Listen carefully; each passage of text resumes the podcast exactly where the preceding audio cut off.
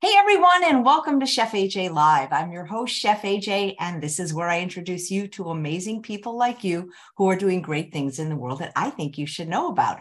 Well, today is the fourth Tuesday of the month, which means it's time for Move Well to Age Well with Eileen Kopsaftis. The hardest part of this show was learning how to pronounce her name correctly. Today, she's going to be talking about how posture impacts your strength and stability. Please welcome her to the show. It's so nice to see you again. Yes, always nice to be here. I love the opportunity to connect with your audience. They are a bunch of beautiful people inside. Well, love you. You know, I hear from a lot of them that have booked, have taken some of your courses and booked private sessions. All I hear is rave reviews. Well, all I ever get is compliments and thanks from your audience, which is it just goes to show how great they are. I mean, know? how many people have jobs like that? I know. well, I'm excited because I'm sure that I slouch and I and I'm I'm sitting up right now so that I can not be scolded. So I can't wait to, see what you have to say. Well, I don't ever wag my finger at anybody. I never, I've never done that because it's it usually we're doing things because we don't know more about it, and uh, you know it's all about knowledge. And then, of course, as long as the person's making an informed decision, I just respect what decision they make. So I don't wag my finger. Maybe at my kids I did, but So, all right. Well, I'm going to share my screen now if I'm able to, and I get my slides on there. Now, you have a skeleton. Is that because you're a physical therapist or because it's almost Halloween? That is Betty Bones. And I bring Betty Bones a lot when I, because I do a lot of live classes and a lot of uh, free events, and I'm teaching online all the time. And so, um, yeah, I just need you to enable me to Oh, I didn't do that. Oh, how dare. I? Sorry, I was there waiting for you, sorry and you were that. waiting for me. I'm so sorry. Okay. So yeah, Betty Bones has come in very handy because when you you got that in front of you, you can show a lot of things. So everybody can see this now. I hope. Yes. Perfect. And so, um, you know, as you said, the title of this is How Posture Impacts Strength and Stability. And hopefully, I'll give a little insight into that. Of course, I could talk about this for days on end. So, I've tried to encapsulate it into a, a sort of a distilled picture of things where people can get enough information to know how to move forward. So, this is always one of my favorite things to state understanding authentic human movement. And that is what I teach authentic human movement, not isolating, not fragmenting out body parts, because everything's connected to everything else. Um, and when you understand that, it does lead to making better training choices and, and you end up with improved results with whatever your goals are, whether it be to increase your strength or to run better or to golf better or any of those things. So it's important that we know what authentic human movement is. And that's my passion to teach that. And then, of course, I'm always saying because I am going to be showing people how to assess their posture today, I am going to be showing people how to assess their balance, both dynamic and static, and uh, some movements. I don't know what's going on in the world of the people viewing this. I don't want anyone to ever hurt themselves and so i just want to caution people you know don't do these things if you know you shouldn't. Get permission if you're not sure. And obviously it's always a good idea to work with a movement professional if you believe that you need that guidance. So that's always good to know. Now we're talking about posture today. And i do want to share with you that ideal posture is an idea. And you might be surprised at that because I don't know there's anybody on the planet who has ideal posture. And what I mean by that is they're completely symmetrical, front to back, side to side. Every body part is exactly the opposite of the, of the body part on the other side. And there's no asymmetry anywhere. That is not going to happen. But the issue with ideal posture is the further away from what ideal is deemed to be, the more that your body needs to compensate in order for you to perform tasks of daily life. And when the, you know, when you're not doing this, when you are compensating, that's when all the things happen that we don't want to happen. That's when structures break down, when things wear out because they're doing jobs on end that they're not designed to do. So we want to get as close to ideal posture as we can. But I want people to know don't expect yourself to be absolutely perfect, right side, left side, front to back, because that's not going to happen. but you want to get as close to it as you can optimally. Now, the spinal curves, we have those curves there for a very real purpose. It was a, a, brilliant design because it allows the spine to be eight times stronger than it would be if it was straight up and down. And because of those curves, it provides the, stre- the, the strength and the proper mobility for the muscles to perform as they're designed to perform, which means if you're lacking any curve in the neck, maybe you've got a forward head and might even not even have this is a lordosis because it curves in. The same with the low back, that's a lordosis. And when it curves out, that's a kyphosis and the pelvis of course is fused once you've hit you know beyond infancy. And so those things here sometimes if people have a forward head or they've maybe been involved in a fender bender or stopped at a red light and someone rear-ended them and they get that contrecoup that head goes forward and back that kind of whiplash effect that can sometimes flatten the uh, cervical spine, the neck. And so now their head's going to be in a very different posture than it really is designed to be in.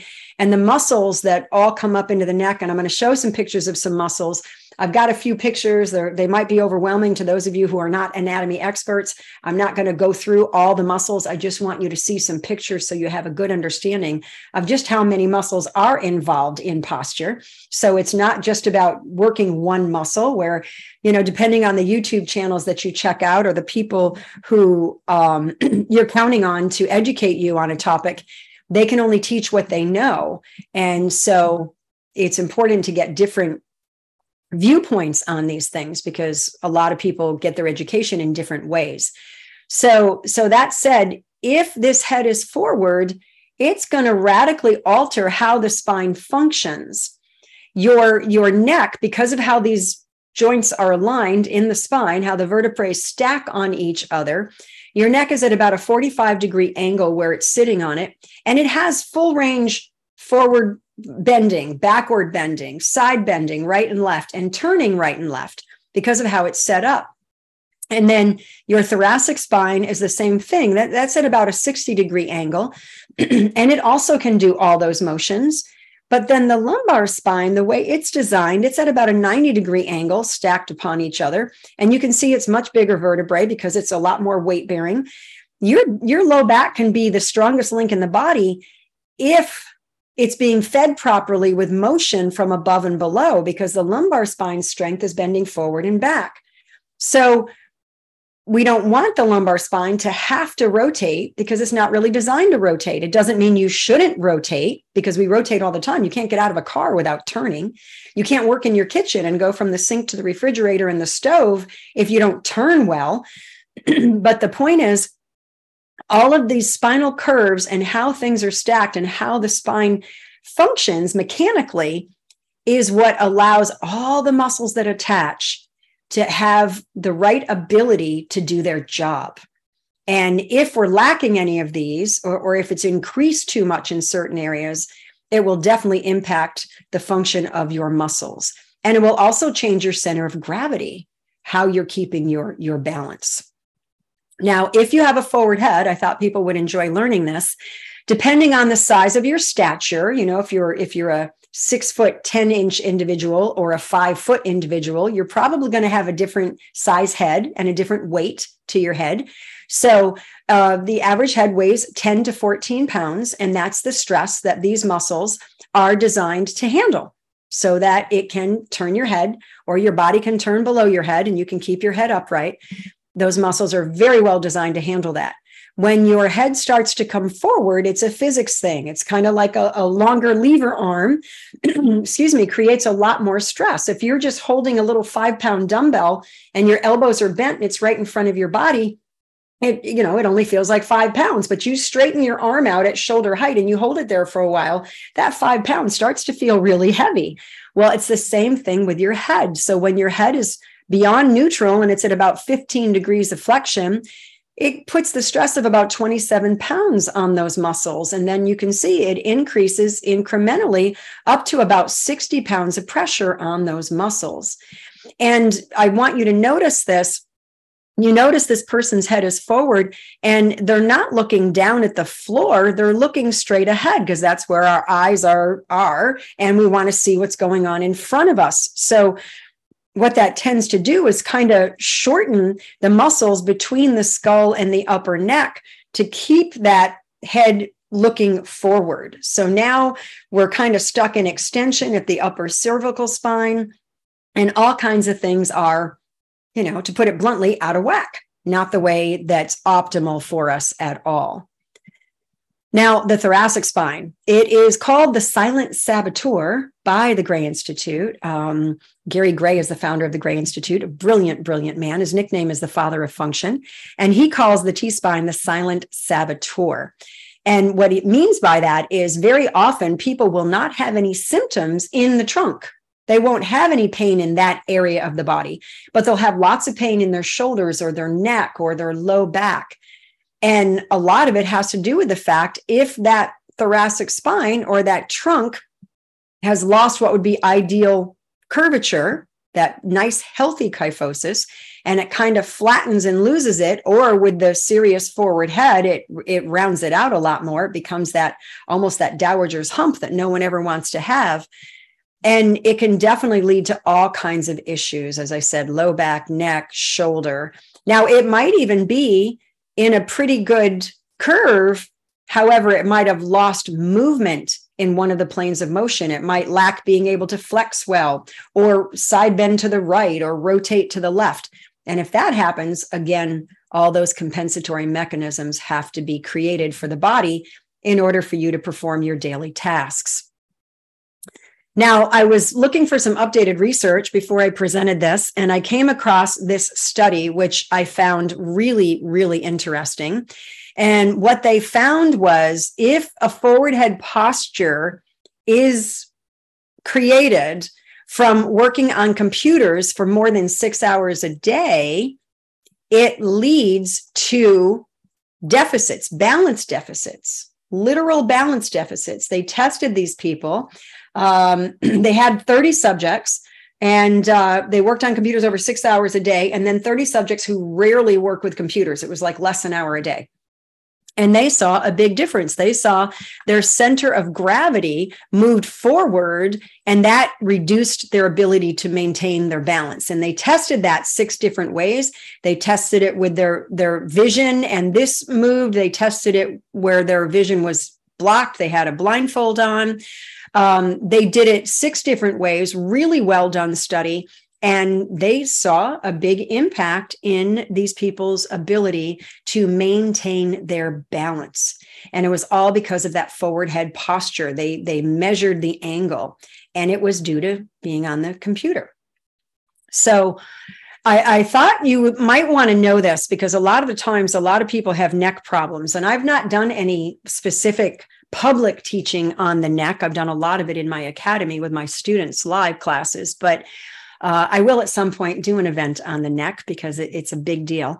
However, what a lot of people don't understand is we all know that we have discs in between our vertebrae, but a lot of people don't know there's no disc between the skull and the first cervical vertebrae. And there's no disc between the first and the second cervical vertebrae. It only from between the third or sorry, between the second and the third and down. And the reason for that is how those bones are designed, the, the shape, the, you know, where the nooks and crannies are, how they connect with each other, how they sit on each other. And the majority of nodding your head up and down occurs between the skull and C1. And the majority of rotating your head right and left occurs between C1 and C2. The rest of the cervical vertebrae kind of follow along with the motion. So it's really important what happens at the upper cervical spine. And if you've got a real forward head and then you're lifting your head up so you can look ahead and not looking down at the floor, that's going to really impair the function of these top two vertebrae. So you will end up with some neck issues. Now, fascia fascia is a very important aspect to human function. And so I wanted to touch on this, even if it's just briefly, and then you can sort of keep this in the back of your mind with the other slides I'm going to show you. And this is this is a cross section where you kind of divide the neck and around the C5 6 level, which is lower neck. And um, you just kind of remove the top and look down in. And actually, I think this is a, a, lower view. So you're looking up. So you remove the top of the neck and you're looking up at the top of the neck. And I wanted you to see here all these different compartments. Now, each of these in these little compartments are muscles. And I'm not going to name them all. I don't want your eyes to glaze over. But I do want you to see just how important the fascia is because it's not like you've got a whole bunch of muscles. It's sort of like you've got one muscle, but it's separated by all these compartments of fascial tissue. And the fascia is very highly innervated. It, when it's healthy, it's well hydrated. It's a very fluid system, and it is a system. It's on a cellular level around the entire body, like a three dimensional body stocking.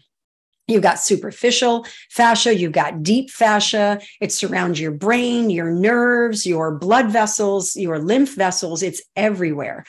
And so it's really important that we don't ignore that system either when we're training our body, but know that fascia responds really well to movement too, especially if you're doing the right kind of movement. Now, I'm just going to kind of go quickly through these slides. I don't want you to be overwhelmed by this, but I wanted you to see just how many muscles there are in the neck. So, if you've been taught to stretch your upper trap or to stretch your sternocleidomastoid or, or whatever, you're kind of ignoring all the other muscles. So, we really want to be treating the body as a whole and training the body as a whole.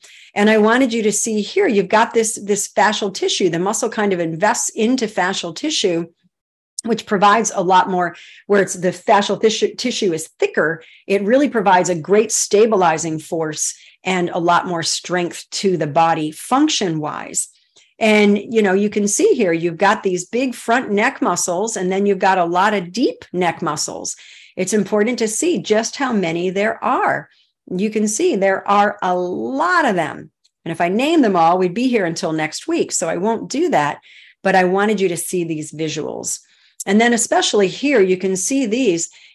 Obviously, this is going to impact the position of the head, or if the position of the head is impacted because of postural changes in the body, these muscles will be influenced by that change and it will impact how they function. And then I wanted you to see the front of the body. A lot of the times people have forward shoulders and they're kind of stooped forward. So the whole front of the body. Now, this is abdominal aponeurosis here, which is a very strong sheath of fascia and layer upon layer. And it creates a lot of stability. Fascia is a beautiful stabilizing force, uh, as well as impacting the, the posture of the body and the position of the body. I've taught a lot of classes on, you know, I do a monthly class on this every month and, and, uh, you can influence this. You can change your postural position in like 15 minutes it, when you know the right things to do. And here's the back. You know, again, we've got the, the thoracolumbar fascia here. This is all the superficial muscles, the deep muscles. These all need to be functioning well also to keep help keep you upright to pull those shoulders back in that pop um, very healthy posture where you're not trying. I mean if you're sitting there and you're trying to hold yourself up and you're trying to pull your head back and you're trying to pull your shoulders back that is a conscious effort. We want the body to be keeping you in a healthy posture subconsciously without effort. That's really how we're designed to be and then if you're doing a lot of sitting, these muscles are definitely going to be shortened and they can yank on your low back when you go to stand up. So that posture is definitely going to create back pain almost directly. And then the backside, when you're sitting on those muscles, muscles lose strength and size and function when you sit on them, especially if it's for hours and hours a day and it's for years. If your job requires you to sit, Maybe you're a bus driver, a truck driver, a cab driver, or an office worker, and you have to sit. I teach a lot of strategies on how to negate that. As a matter of fact, I just did a YouTube series. I think the second and the third ones will be released in the next week or so on how to impact the pain from sitting. So hopefully everybody will want to check those out. So almost done here with these pictures of muscles. Uh, you know, your thighs, yes, your knees are radically influenced by your hips. I like to joke and, and say that, you know, this leg bone here, when it comes to the top of the knee, and then you've got a shin bone that comes up to the bottom of the knee. So the knee actually is your lower hip and your upper ankle. Um, that's that's really how it functions. And a lot of the times, the poor knee gets so beat up because people don't understand that, and they're just treating the knee, and they're not looking at what's causing the problem. But I wanted you to see, yes, your posture will be influenced by the muscles in the legs as well, and then the foot if that subtalar joint, I did a lot of YouTube videos on patello or um, sorry, plantar fasciitis, but I taught a lot on the foot and, and how gait occurs in the body and how everything influences everything else. And it's really important that people understand that you know their foot might be influencing their posture if their if their heel is is this is the left foot from behind so you're looking at the foot from the back and this is the left foot if that heel bone is kind of in or out, it's going to create a supinated foot. It's going to create a pronated foot, and uh, and it's in your posture is going to be influenced by that. So. Uh, I'm going to go downstairs and show everyone how to sort of assess your posture, a real basic way to assess the posture, and then how to assess your your balance or your stability both static and dynamic, which means when you're standing still and when you're moving, and then a couple of exercises that hopefully will get everybody started to improve things should they find some deficit or impairment. But I did want to briefly mention that I am hosting another boot camp the end of next month, and it's going to be on reverse aging. And um, hopefully everybody will find some interest in that. It is a five day boot camp, 90 minutes a day and I'll be teaching on a lot of the the myths of aging that uh, is really not truth because we are designed to live a really long, really healthy life filled with joy, not with pain and uh, and deficit and impairment. So, and we're not meant to decline. So, all right, I am done with those. Um, I don't know. Did were there any questions on the slides, AJ, before oh, I get upstairs? Um, I, I was watching your presentation. I wasn't even looking at the chat. Okay, because so I can do that and, later too. Yeah, we can we can do the questions after, and I'll, I'll, check my phone to see if any were sent in. But I was watching okay. everyone else. Perfect. And Susanna Perfect. is mentioning that your boot camps are fantastic. Oh, yes. Hi, Susanna. Okay. I'm going to head downstairs and I'll see everybody in just a minute. All right. Great. I'll talk to them. Hello. So we have shoot two shows tomorrow at one at the usual time, which is 11 a.m. Pacific time. It's Ocean Robbins talking about plant based coaching. If any of you are interested in making a difference or just want to learn some of the things that they offer, then please tune in. And at nine o'clock, we have Dr. Lori Marbas, and she's going to be talking about it's either five or six ways to lower your blood pressure naturally. So I hope you'll come in. If you haven't already subscribed, please consider doing that. And if you want to, I don't hardly ever ask you guys to subscribe because, uh, but you can and give it a thumbs up if you like. I know a lot of people on YouTube say that every time. I don't really say that or even to share. But anyway, we're back now on location in the gym with Eileen. Yes, yes, I'm here. I'm here. Okay.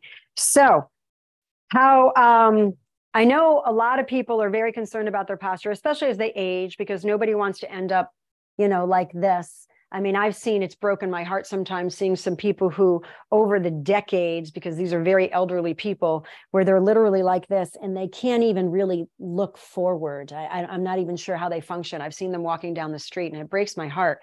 And so, what I want to do is show people, you know, what is ideal posture per se. But as you all know, nobody has perfect posture.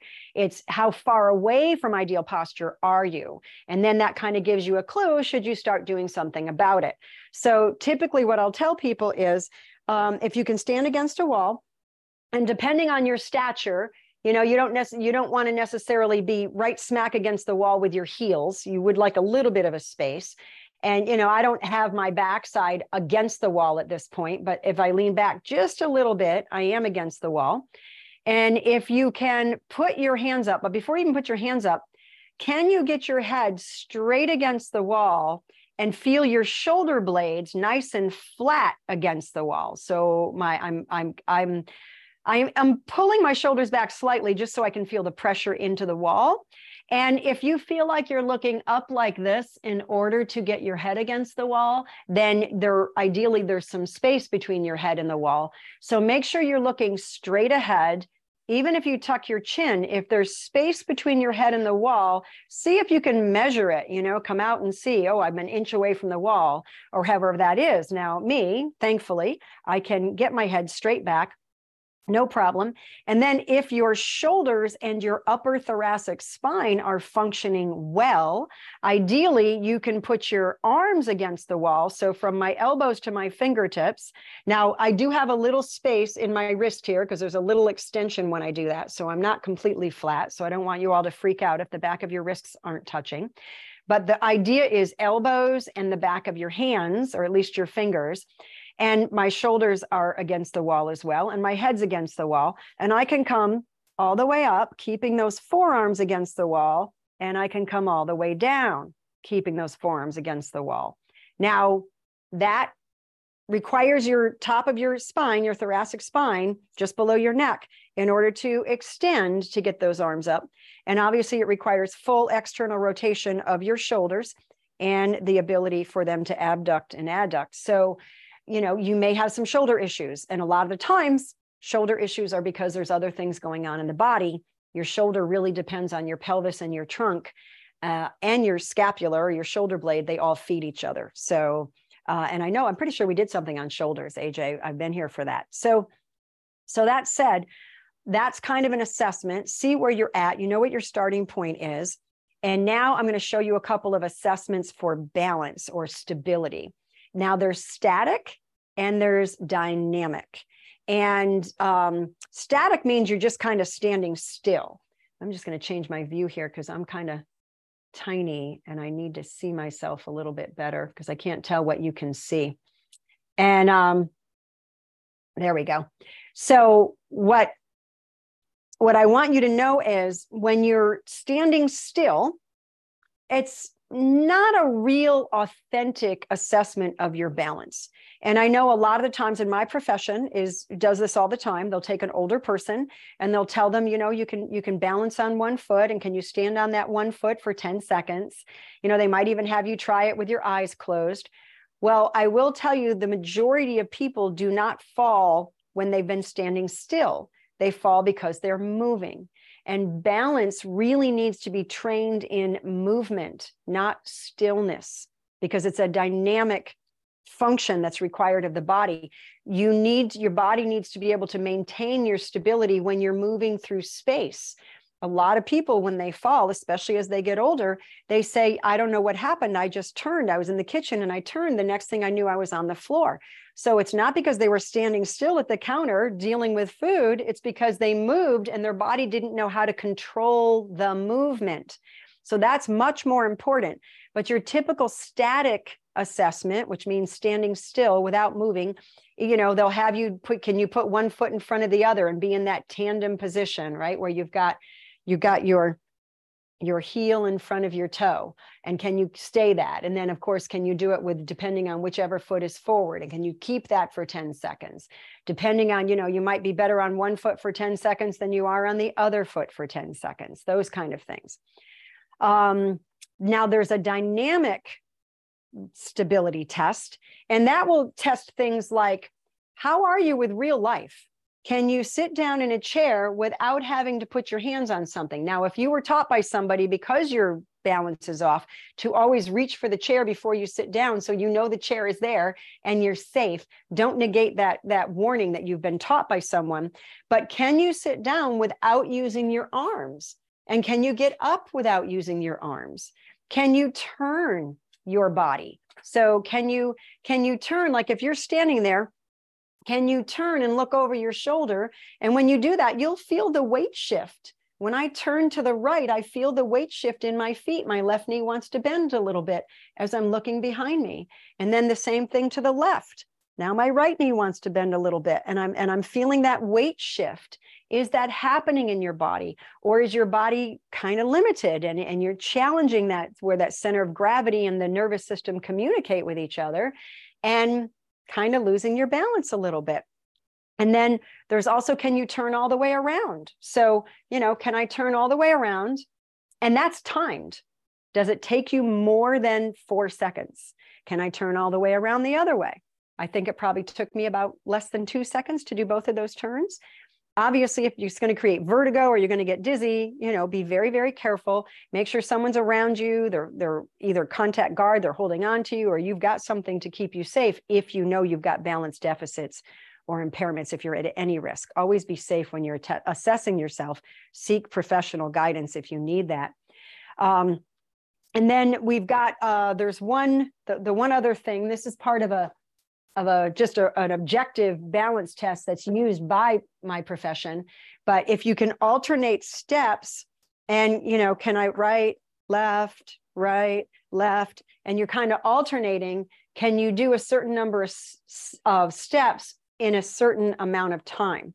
Does it take you more than, and I forget what it, I don't even remember what it is. I think it's 10 seconds. I could be wrong. It might be 20 seconds, but can you get all eight steps in or do you have to hold on to something?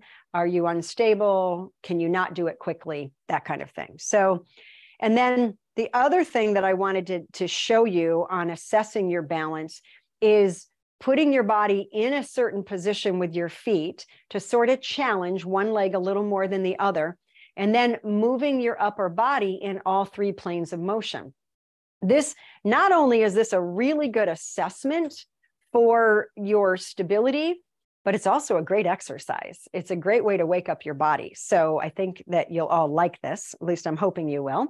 So when you go into a stride position, that simply means that one foot is forward and the other foot is back. And I'll show you from the side. You don't necessarily have to keep that back foot flat on the floor, but if you want to, you're going to open up your hip a little more. You can put that foot flat and get that knee nice and straight. And now you got a little more load here in the front, but that front leg you want to keep bent. And when you keep that front leg bent, you got a little more load in the back of the hip. So you're kind of working back hip on one side, front hip on the other side. So you get a little bit of extra bang for your buck. And then when you're in that stride position, you want to make sure that foot is forward enough where it's almost like if you were going to start walking and you just took a step. So it's kind of a comfortable step forward. You don't want it to be too close to the other foot because that will make it very challenging to do the moves. And you want to make sure that you've got enough width between your feet so you're not on a tightrope. Because if you're on a tightrope, it's going to make you do this. So you have enough width, but only the width that you need to feel stable. So that said, you're going to get yourself into that stride position. I'm going to do my right foot forward. And then the upper body is going to do some different moves. If we can have your, your hands reach at about chair height or knee height and see, can you stay nice and stable when you reach there? And do that three times. Just see how that feels. Now, obviously, if anything hurts, don't do it. This is not about pain, this is assessment. And then keeping that front knee bent, can you reach up and back and kind of bend backward and do that three times? So this is with my right foot forward. And I'm doing those three repetitions with the forward reach and the overhead back reach. Kind of assesses what's going on between your center of gravity and your nervous system. Keeping in that position, now we're going to do some side bending. So if you put those arms up and you side bend to the right three times, you're going to feel your hips shift to the left when you do this. And then can you side bend to the left three times? You're going to feel your hips shift to the right. Now, the reason we're doing three repetitions is because sometimes the first rep feels a little awkward. Your body's trying to figure out what you're asking it to do. And um, sometimes there's a little discomfort in one rep, but then reps two and reps three feel fine.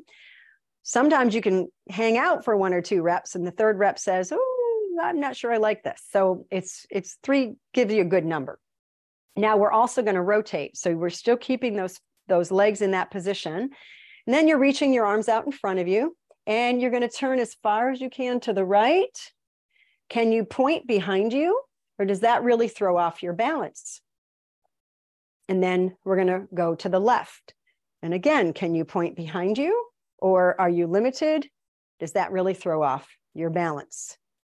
So that's with the right foot forward. And we're going to do all those same movements with the left foot forward. Remember all the things. If you want to keep that back leg nice and straight, that'll give you a little extra load on the front of that right hip. And then on the back of the left hip. So we're keeping the legs like they were, but mirror image. Going to do all those same movements. So you're going to go down at about knee height. We're going to do that three times. And if you feel that right foot wants to come up, don't worry about it. it just means that that ankle might be a little limited in dorsiflexion for you. Then we're going to reach up and back and overhead. We're going to do that three times. You may notice, wow, I could do this really good on the other side, not so good here, or vice versa. Then we're going to put those arms up and we're going to side bend to the left. The hips are going to go right. And you're going to notice do you feel stable? Do you feel unstable? And then we're going to side bend to the right. Hips are going to go left. And how do you feel? Do you feel good? Do you feel not so good? Is it kind of scary? Do you feel like you need to hold on or you shouldn't even do it? And then the last thing we're going to do is rotation. Arms are out. I'm going to rotate all the way around behind me to the left three times. Now I notice myself, I'm not perfectly symmetrical with this one.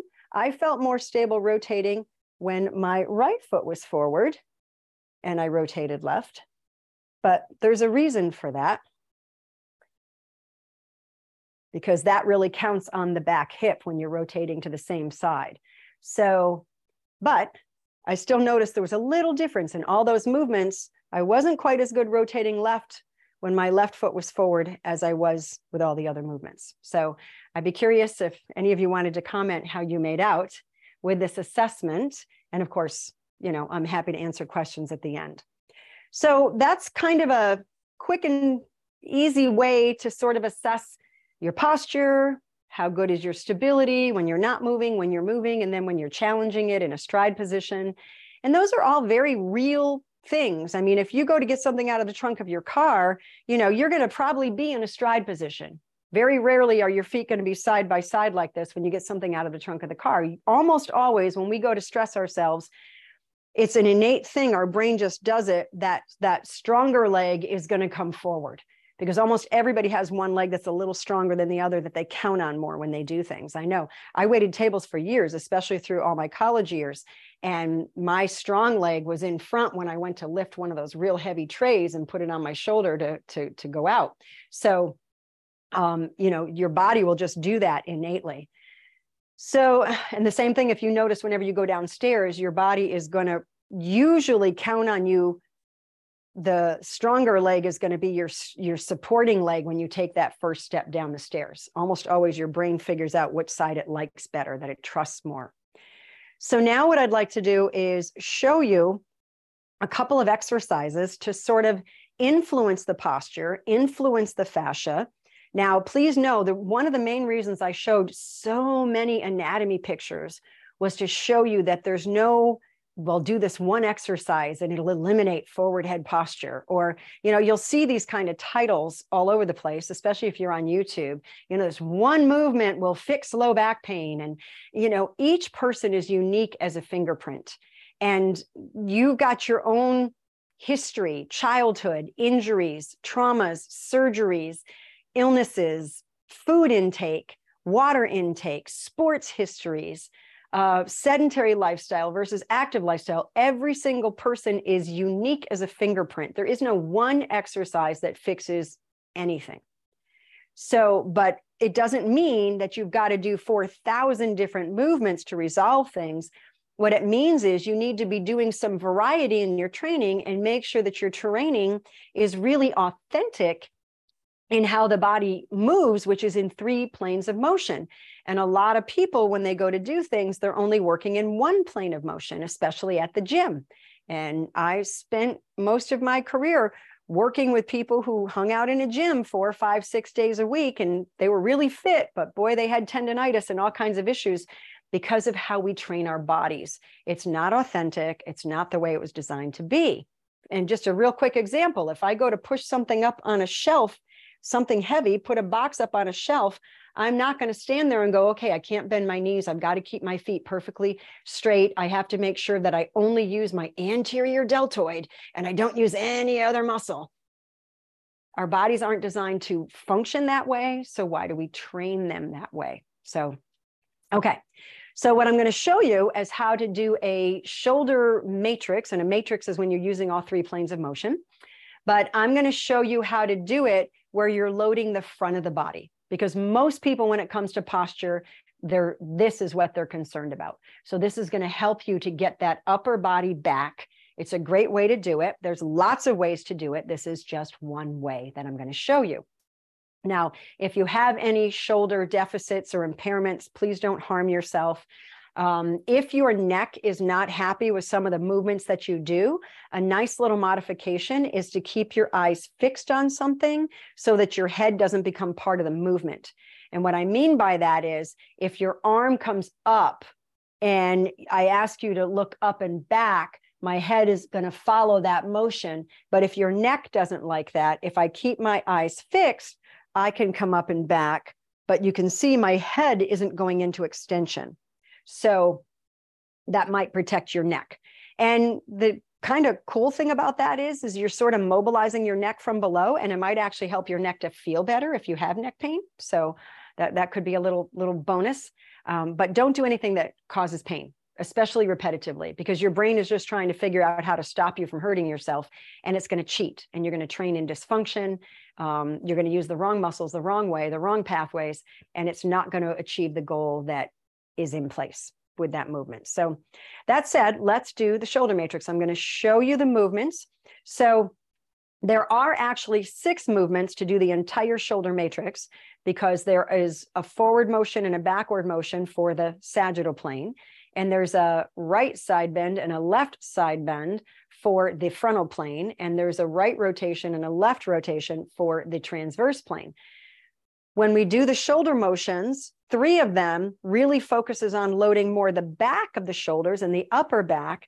And the other three focus more on loading the front of the shoulders or the upper front trunk of the body. And since the goal is to get you back and up, opening that up and getting that to allow you to go backward without falling back and losing control is a good idea. Now, obviously, loading the back muscles so that when you know when you go forward, those back muscles are stronger to pull you up out of that is also a good idea. But most people, it's the front that's really gotten tight and just not functioning well. So I'm going to show you those three. And then I'm also going to show you something that can really help to provide a deep stabilizing improvement in your core, um, especially the pelvis and the hips. So, so first we'll do the shoulders. So the movements are where you're going to kind of come down a little in just a teeny little squat position, just to sort of load the body and get ready to push off into the motion. Your shoulders love it when you allow your whole body to be part of the team. And so you're going to come down just a little bit. And then when you come up, you're going to reach up overhead and bend backward. And you're going to feel the whole front of the body work. And then when you come down, now I'm going to reach up with the other arm and go backward. So you'll see it's this beautiful alternating. You come down, I'm going back, down, I'm going back. And you're going to feel everything load. And if your shoulders are good, you know, really try to get that shoulder back as far as you can as well, because that's going to help to get that thoracic spine, that upper trunk spine, to go into a healthy extension, as long as there's no pain. So that's one motion. Another motion for the side to side movement or plane of motion is going overhead. So you'll see the hip kind of slides under the arm that's lifting up overhead because that gives it a beautiful support under the shoulder girdle. And I'll show you that from the back. So if my right arm goes up overhead like this, my, my hips kind of slide to the right. And then I'm going to do the same thing on the other side, and my hips slide to the left. Now, the goal with that one is try to do it without bending forward or backward or turning because we're trying to stay in that plane of motion, and that is authentic. So just alternating as you're going. And you can you can notice if you keep your arm and really get it right to your head and really reach over, and the same thing with the other side, you can notice you're kind of feeling the front of your body load as well as the side. And then the last one for this is rotation. And for that one, it's kind of like I kind of joke and say it's sort of like a big giant snuck up behind me, and I'm going to give him an uppercut to kind of keep him from attacking me, right? So it's sort of a joke, but it makes you gives you a good visual on where you're aiming. So if I kind of wind up a little bit and then I rotate as I come up, so I'm turning and I'm going up sort of at an angle. You can see that angle there. So it might even be, say, if you had a doorway behind you and I'm kind of coming up and I want to sort of reach to the opposite corner of the top of the doorway with that arm and then the opposite with this arm. So instead of the right top corner, it's the left top corner. And the same thing here. My right arm is going to the right top corner instead of the left.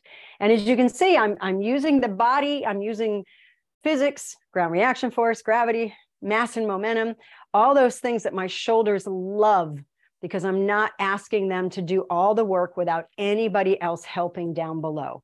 Because usually the shoulders are screaming out, going, Why aren't you letting them help? And the rest of the body is saying, Why won't you let me help my friend up there? So it's really kind of how everything works. So hopefully you'll enjoy those and that will help to open everything up.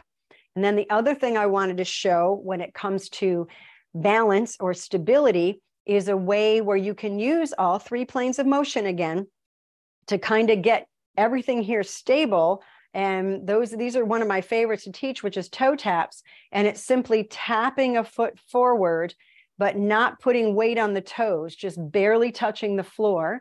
And you can see I'm kind of leaning back when I do this. And I'm not toe dumping, I'm just tapping. And you're going to feel the front of that hip load. And then it's the same thing if you tap behind you. You can see I'm leaning forward a little bit. And I'm just barely touching those toes on the floor. And now I'm loading the back of this hip. And then if I go out to the side, I'm leaning into this leg here and when I do this, I'm really loading the inner part of this hip that I'm standing on. And if I cross over, I'm loading the outer part of this hip that I'm standing on. And if you put your hand on your hip, you're going to feel that come up just a little bit as you tap. This is a beautiful way to load the hips, the pelvis, all those deep stabilizing mechanisms. And of course, for safety, if you need to hold on when you're doing this, that is not a problem. Just, you know, even if you just use one finger, your brain now says, oh, we're safe. We're not going to fall. We've got some support here. So it's using the right muscles the right way because you're safe. But you want to feel that hip kind of come up. That's really going to load that outer hip. Outer hips, inner hips, huge issue for a lot of people, especially if you get pain in your knees when you walk. Outer inner hip may not be working properly. Um, front hip, of course, because of all the sitting it shortens back hip all the sitting you're sitting on the power source those muscles they'll they'll atrophy they'll shrink they'll weaken. And then of course we've got the other plane of motion for those of you who may be paying attention rotation. And that's very simple. You're just going to turn in in front of that foot and kind of make a, a letter t where you just turn in. And then the other one is to turn out and your feet are kind of making the letter l now, I make this look easy because I don't have any deficits. I'm very thankful for that. But you may need to hold on. You know, you may not have full motion. You may only be able to go halfway. If you go further, you might feel some pain or or it may not be happy about it. Whatever you do, make sure you do it if you're doing it in repetition where your body is successful, you're competent, and you're confident with the move.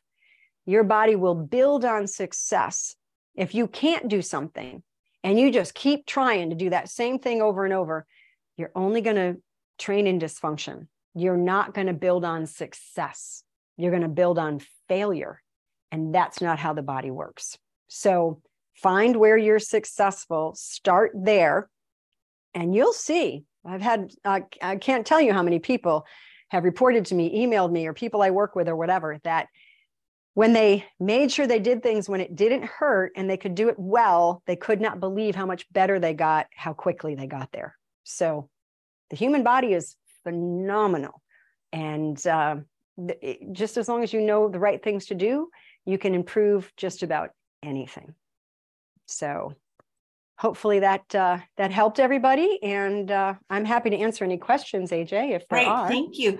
Do you uh, see people? Is that a gym that you just use for yourself, or do you actually see clients there if they live near you? No, this is just where I do live classes and record from. I don't see anybody here. No, unfortunately, yeah. When the when the world shut down, the the clinic I was in shut down briefly, and then I didn't go back. I just went full time from home because I can help a lot more people from here nice. there. Well, do, do you use those machines yourself? Uh, well, yeah, that's, you know, that's the stationary bike. I don't use that that much anymore because I'm tired of sitting because, you know, when the world shut down, I did a lot more research and content creation. So I was sitting too much. Um, that one I like because I'm up. But I, I actually, my favorite thing is to walk. I live in an area where I have the most beautiful roads, uh, dirt roads, woods. I go by the cows. Um, I mean, it's just, it's gorgeous. There's a gorgeous waterfall that I walk over. Um, I, I love to walk. That's my favorite thing. Any pets? I have one cat who we adopted many years ago who is spoiled rotten and also loves to be outside, but loves to be inside when it snows. And it's so funny. The first time it snows, when I open the door and she looks at the snow, she looks up at me like, What did you do? I tell her I didn't do it. Nice. So no no doggy to walk with. You know that, no. thing, that blue thing behind the bike. Those are those are fun. Those are difficult to use, but those are kind of fun. Oh, the Bosu ball. Yes. Yeah. I bought that because my youngest daughter had an issue with excessive pronation and she was experiencing some knee issues. And so the Bosu ball, you can do a beautiful thing of improving supination in the feet and, and improving the knee alignment. Works really well they have a class at Rancho La Puerta in Bosu Ball. It's really fun. It's challenging, but it's a lot of fun. Very challenging. Yes. Yep. So I have some questions. Susanna would like to know Is it best for our posture to sit as little as possible? You know, like there's that saying, sitting is the new smoking. Yeah. So I just did a um an event on that. I did a reverse sitting pain event, which was um just last month, I think. I lose track now.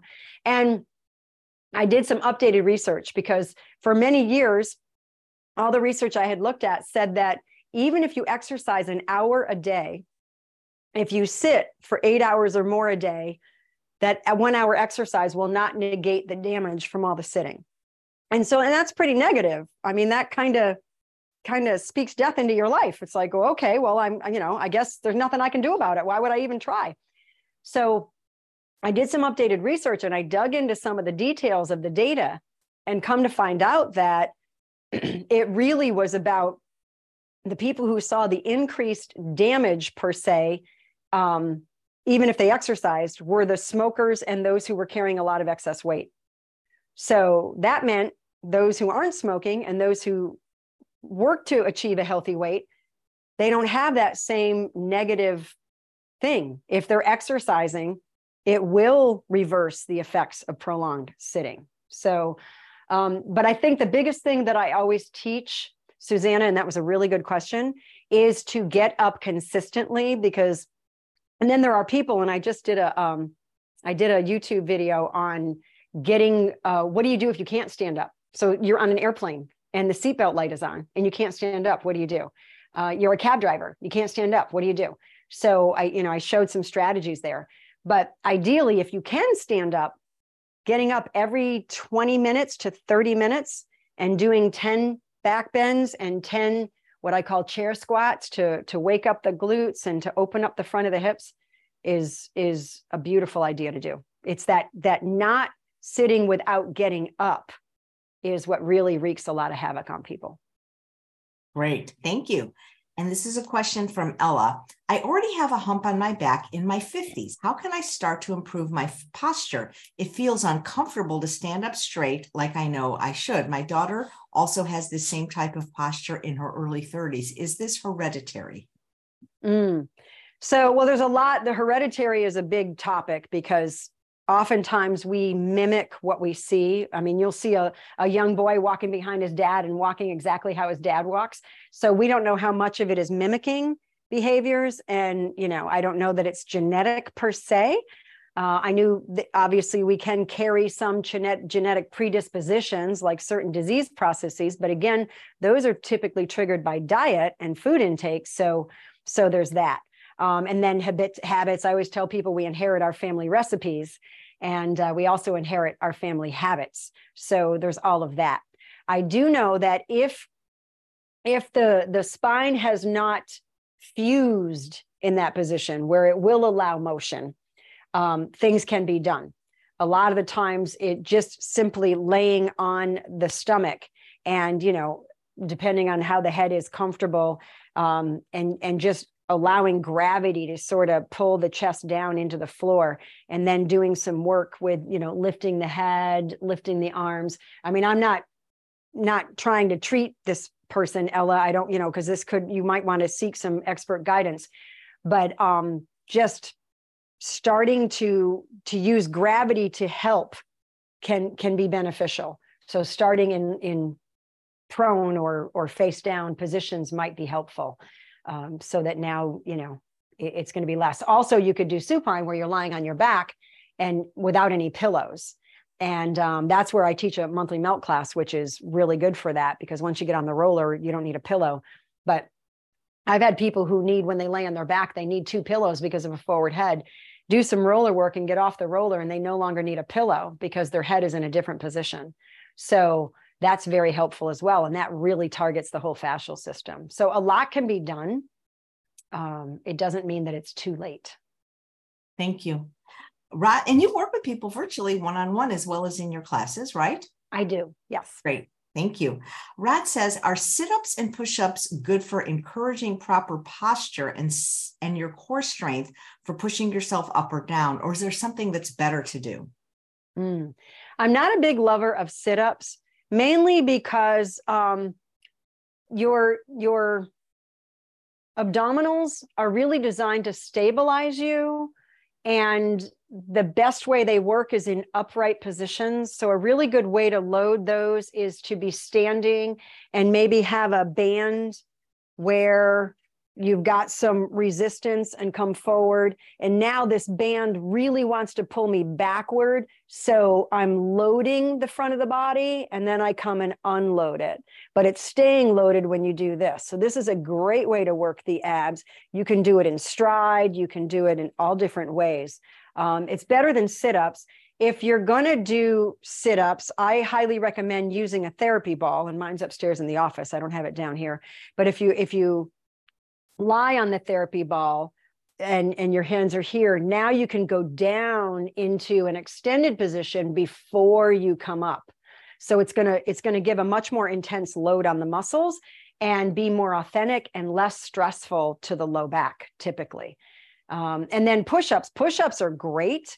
They're really good at working upper back but a lot of people don't have enough strength to do a push-up. So a lot of times what i teach is what i call a scap press where you're you're keeping your arms straight. So say i'm against a wall or a counter or a floor depending on the person's ability and then you're letting the scaps go back but you're not going into a full-fledged push-up with the bent elbow. That will work the upper back muscles as well.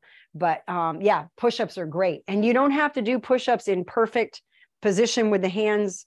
Um, a lot of the times we think we've got to have these perfect positions there's a reason for having certain positions, but in real life, we rarely have perfect positions. So if you train a little out of sync with things, the body is a lot more adapted to handling real life and less likely for injury. So you can do like 27 different hand positions when you're doing push ups.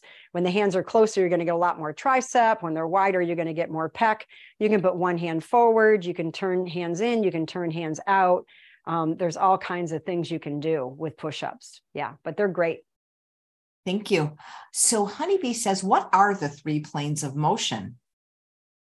Okay, so I obviously failed at, at, at, teaching that well when I was doing my slides. So thank you for that. Um, so the three planes of motion are forward and back. So that's the sagittal plane, which you don't need to know. It's just forward and back. And then there's side to side, and that's the frontal plane.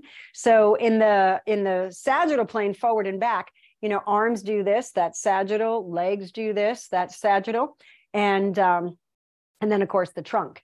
And then the side to side arms, this is frontal, legs, this is frontal, And then we've got rotation or the transverse plane, and that's the trunk turns, your arms. If my arm is here and I do this, that's rotation.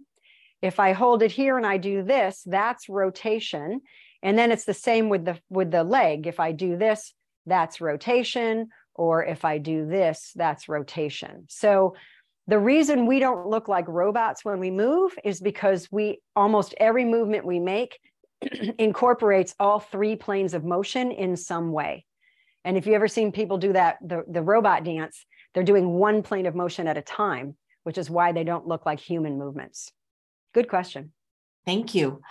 And here's a question from Dixie What to work on to improve jumping?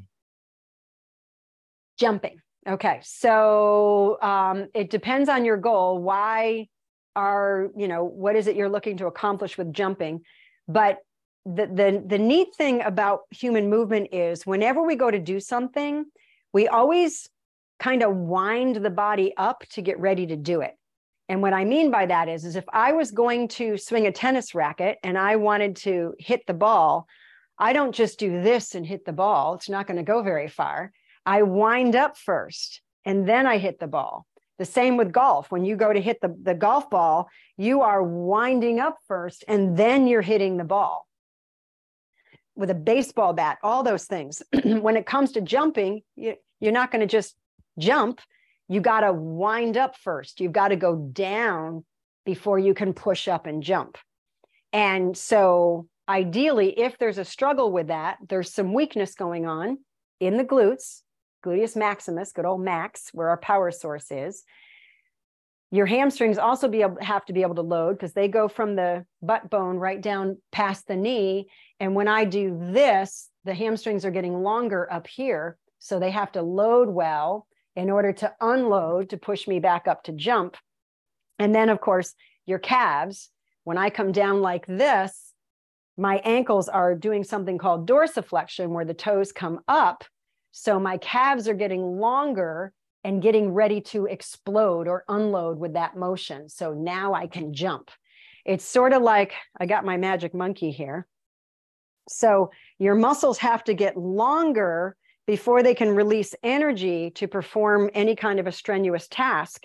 So, if you want to jump, you've got to be able to lengthen the muscles that are responsible for then shortening and pushing your body up off the ground into a flight phase. So, doing, you know, doing squats, working the calves, that kind of thing might really help somebody who's struggling to jump. Great. Thank you. Here's a question from Diana. No, it's not from Diana. Sorry about that. It's from Sonia, excuse me. If someone has had fusion of the spine, L3, 4, and 5, does that change your approach to posture? so, when someone has had a fusion, a lumbar fusion, typically, and again, this isn't me diagnosing or treating someone, typically the reason a fusion is there is because there's instability, or perhaps they've lost the height and now they're getting a lot of pressure on the nerve roots and so they go in there with a cage and they put in a, a spacer and get that back. Now if it's fused it's not going to move. Ideally that's what the fusion is for. Now unfortunately fusions do tend to fail at a pretty high rate which means movement does happen or a fusion above or below needs to happen because the segments that aren't moving are causing the ones above and below to move more. So there's a lot to fusions. Um, the when it comes to posture, if it's a lumbar fusion, because the lumbar spine has, you know, that nice healthy curve, just that little curve in, we don't want a great big sway back curve.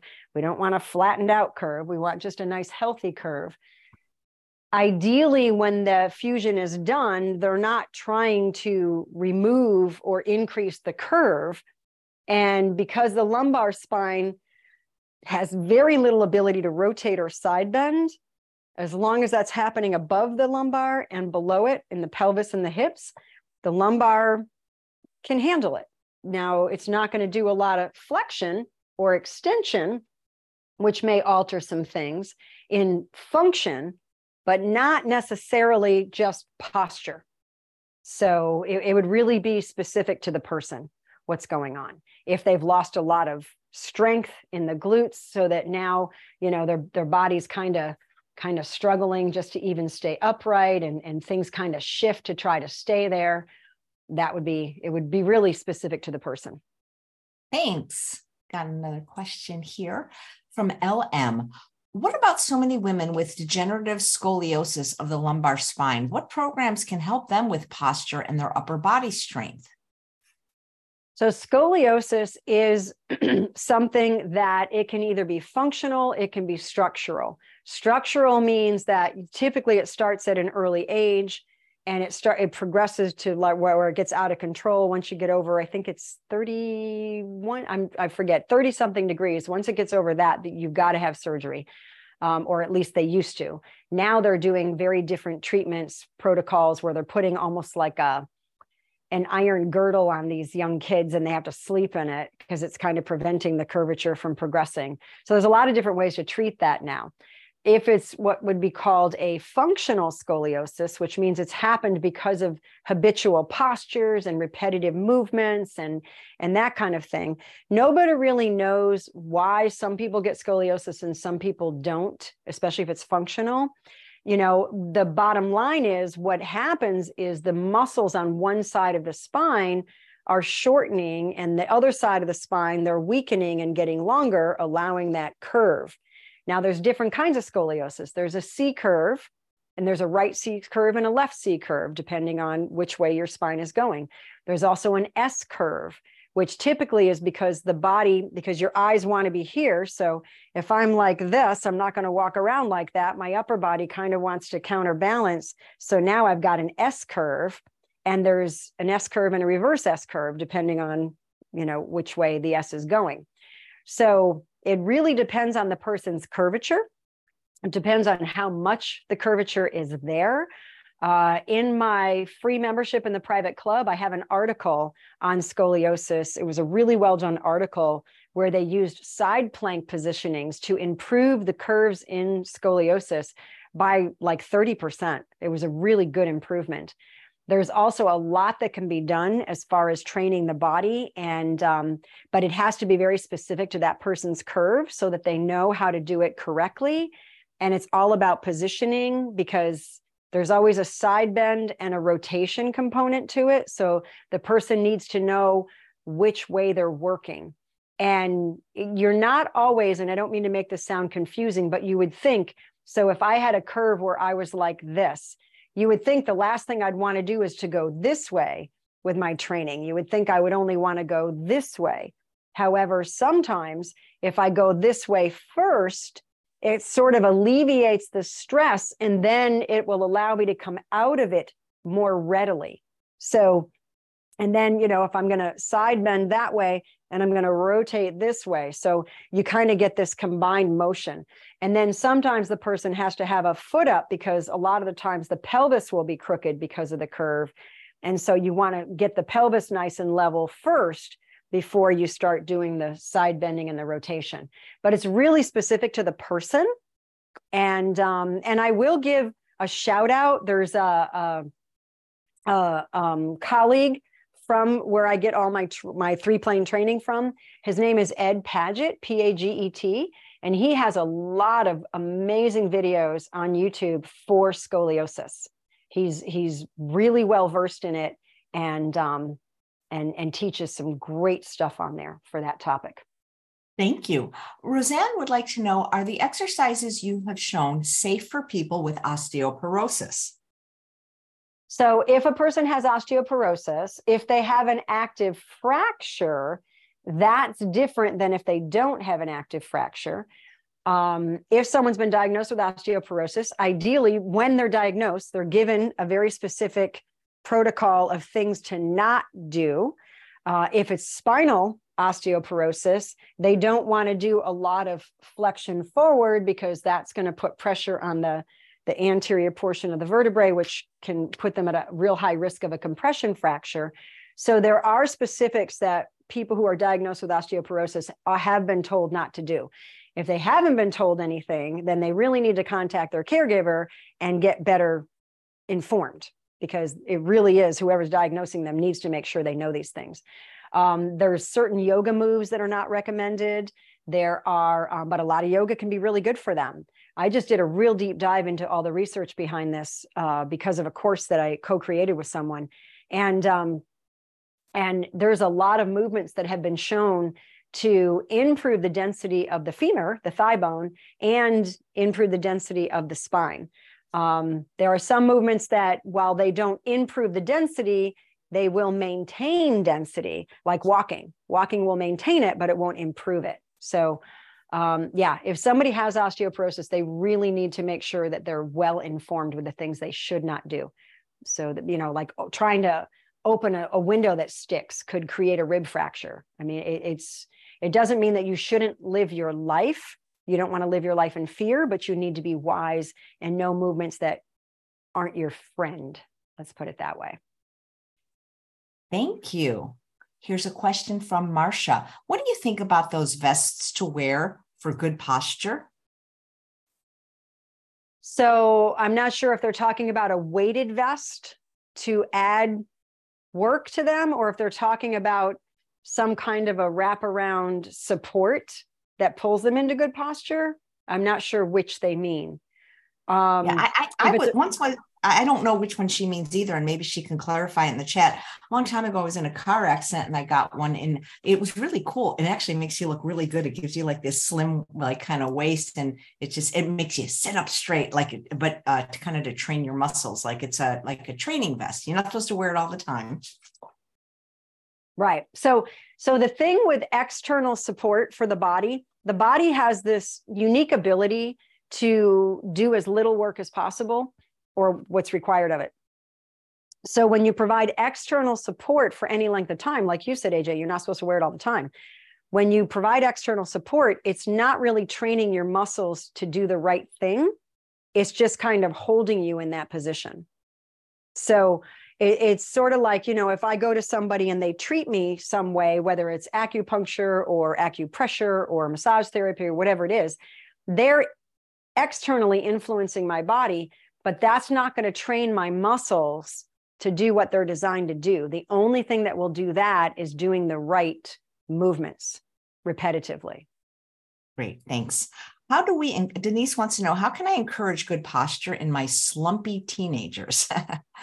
slumpy. I like that word. Slumpy. Yes. Um, yes. I, I saw somebody had a really good title for that, and I can't remember it now. It was really funny.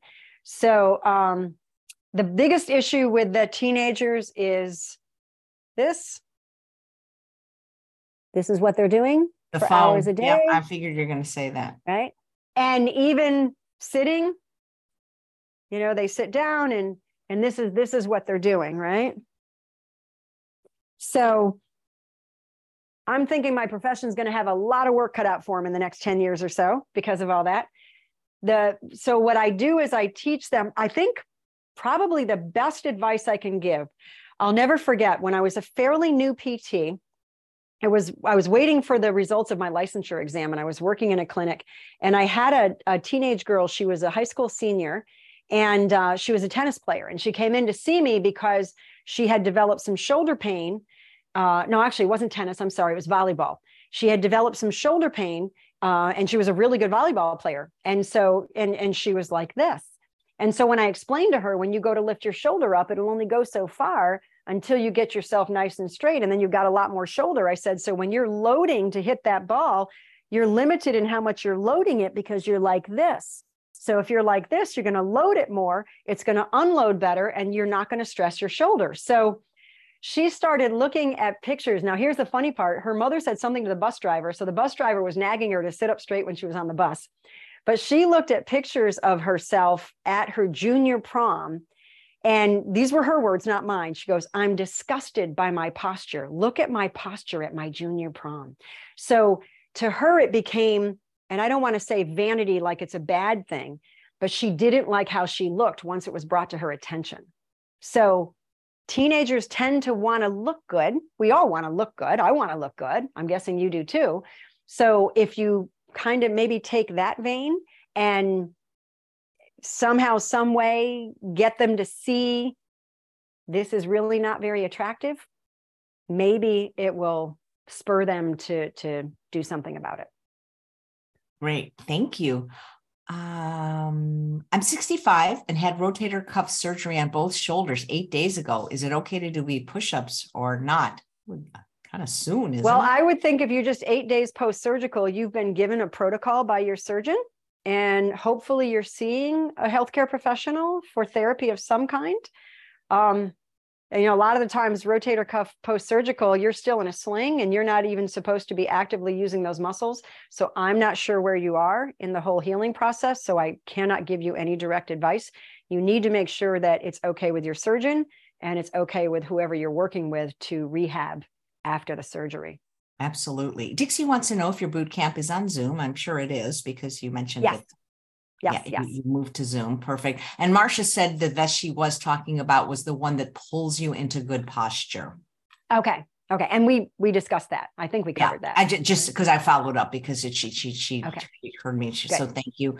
And let's see if there's any more questions. Just nice comment. Lots of people have nice comments, but for example, Sid says, truly Eileen is the most incredible PT ever. So much knowledge.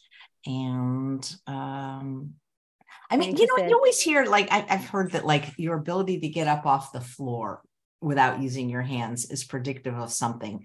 Is that like, I mean, should I strive for that? Because sometimes I can do it, but sometimes I can't. Mm-hmm, mm-hmm. Yeah, it's important to be able to get up off the floor. Um, whether or not you have to use your hands, is that a predictor of future decline? Potentially. Um, a lot of the times, if someone does fall, the reason they struggle to get up is because they lack upper body strength and they can't push their upper body up off the floor so they can get to a sitting or a kneeling position. So upper body strength does matter. Um, I remember I had a patient, I'll never forget, she was in her 80s and she had had an amputation. I think it was above knee. I don't remember if it was above or below knee, but she had a prosthetic leg. And her goal was to be able to get on and off the floor without her prosthesis on because she thought if ever she lost her balance, because if she got up in the middle of the night to go to the bathroom, she used her walker and she would hop there, you know, on the one leg because she's not going to take the time to put her prosthetic leg on to go use the bathroom in the middle of the night. It's time consuming. And so she wanted to be able to get on and off the floor. And we we were able to do that. She worked hard to be able to do that. Um, but it is it is an important ability to be able to get on and off the floor. Absolutely. Yeah, but but so but I, my, I can do that, but sometimes I have to use my hands. So is that a deal breaker, or should I keep? What can I do to make it so? Right. I, I, don't know that it's a deal breaker per se, as long as you can get on and off the floor, and it's fairly graceful. Mm. A lot of times, people they're like they're really struggling to get up, mm. and um, yeah, and getting off the toilet that's important some people, you know, I have a had a brother-in-law who's a firefighter. And he said one of the number one calls was get people up off the toilet. Yes. And you know, it's funny, AJ, that you mentioned that because toilets used to be really low. When I first worked in acute care, we were in an older building. The hospital was quite old. And the toilets, they looked to me, it was like, am I in a kindergarten bathroom? The toilet was so low, I couldn't believe it because that's where how they made them, right? Now they've got standard height toilets everywhere. The toilets are like 12 inches higher than they ever used to be because people struggle to get on and off. Wow. Yes. Pretty soon they'll be standing toilets, huh? Um, Opal says, I've had a stroke and I have hemiparesis on my right and left side. Do you have any suggestions?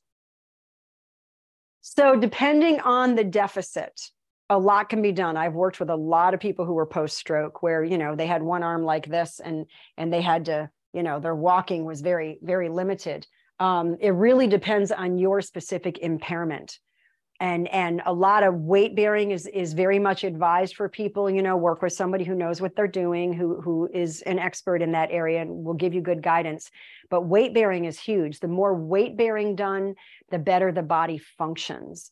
There's also a beautiful technique called strain and counter strain that is it's a manual technique that if you can find a clinician who does that, either a physical therapist or a massage therapist. Um, it's called strain and counter strain. And that can be really good if there's some hyper function going on in the muscles. A lot of the times post stroke, people will get a, their, their shoulder will literally kind of dislocate a little because of the stuff going on in the muscles. The strain and counter strain technique can help to negate that. Uh, it can be very, very effective at helping the body to function better So I recommend finding somebody who knows that and as much weight bearing as possible, whether it's on the arms, you know, if you've got um, this chair has no arms, but if it had arms, you know, doing doing pressing, um, just a lot of weight bearing if you don't have any joint issues or pain or other reasons that would limit that. Perfect. I think we have time for one more question. And this is from Joan, I saw how you changed your head position when describing teens on their phone, but is there an exercise you can recommend to practice getting your head back? Okay, so um, to get them to use the phone in a healthy way, what I usually will teach them is instead of doing this, this.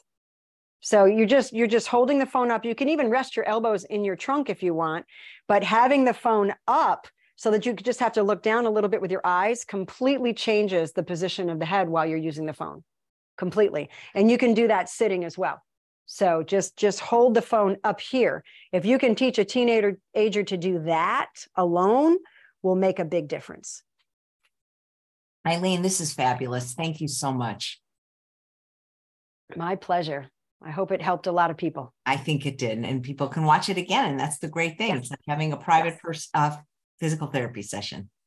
Yes. So great to see you again. Yes, you too, AJ. Thank you. And thanks all of you for watching another episode of Chef AJ Live. Two shows tomorrow. I hope you'll come back for the first one at 9 a.m. with Dr. Lori Marbas. She's going to talk about five ways that you can lower your blood pressure naturally. Take care, everyone. Thank you so much for watching. Bye.